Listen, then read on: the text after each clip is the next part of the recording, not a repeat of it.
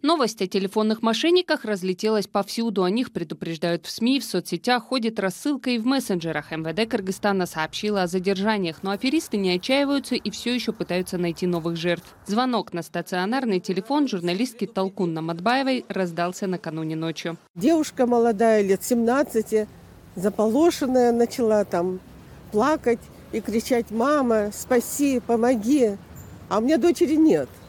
И я говорю: «А что случилось?» говорю.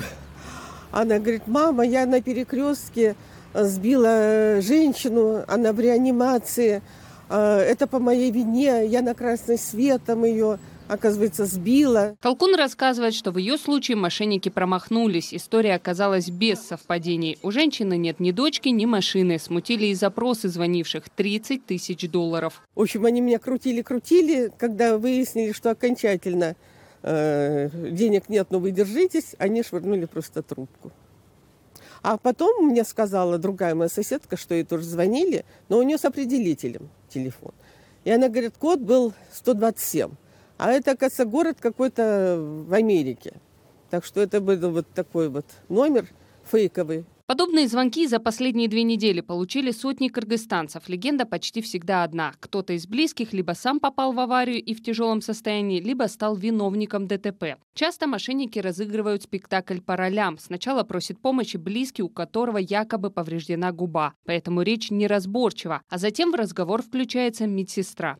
Только что позвонили на домашний номер в родительском доме. Женщина рыдает, кричит: «Ты, дочка, не волнуйся, я в аварию попала». В моем варианте был случай с якобы попавшим в аварию сыном, а совсем недавно речь зашла о дочке. Причем имитировали ее настолько бездарно, что я даже злиться не стал. Напротив, подыграл, сказал, чтобы ждали, вот только соберу необходимую сумму за час-другой. Моей маме тоже позвонили, сказали, якобы меня машина сбила. А я сидела напротив мамы и пила чай. Мама послала их куда подальше.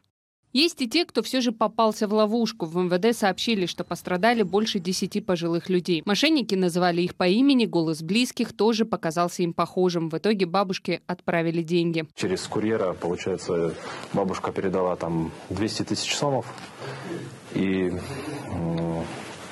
тут же я сообщил в милицию. Всего аферистам удалось получить около полумиллиона сомов. Одна группа телефонных мошенников недавно была задержана. Среди преступников были граждане соседних стран. МВД сейчас ищет других участников группы и распространяет ролики о том, как реагировать на подобные звонки. В такой ситуации важно сохранять спокойствие. Даже если вам угрожает потеря всех денег на счетах, не спешите выполнять требования звонящего, а незамедлительно сообщите по номеру 102. Кыргызстанцы до сих пор продолжают получать телефонные звонки от мошенников. В соцсетях предупреждают, что аферисты постоянно выходят на новый уровень. И есть случаи, когда с помощью нейросетей моделируют голоса близких. Милиция просит провести беседу со всеми пожилыми родными и предупредить их об опасности. Дарья Тимофеева, «Настоящее время. Азия», Кыргызстан, Бишкек.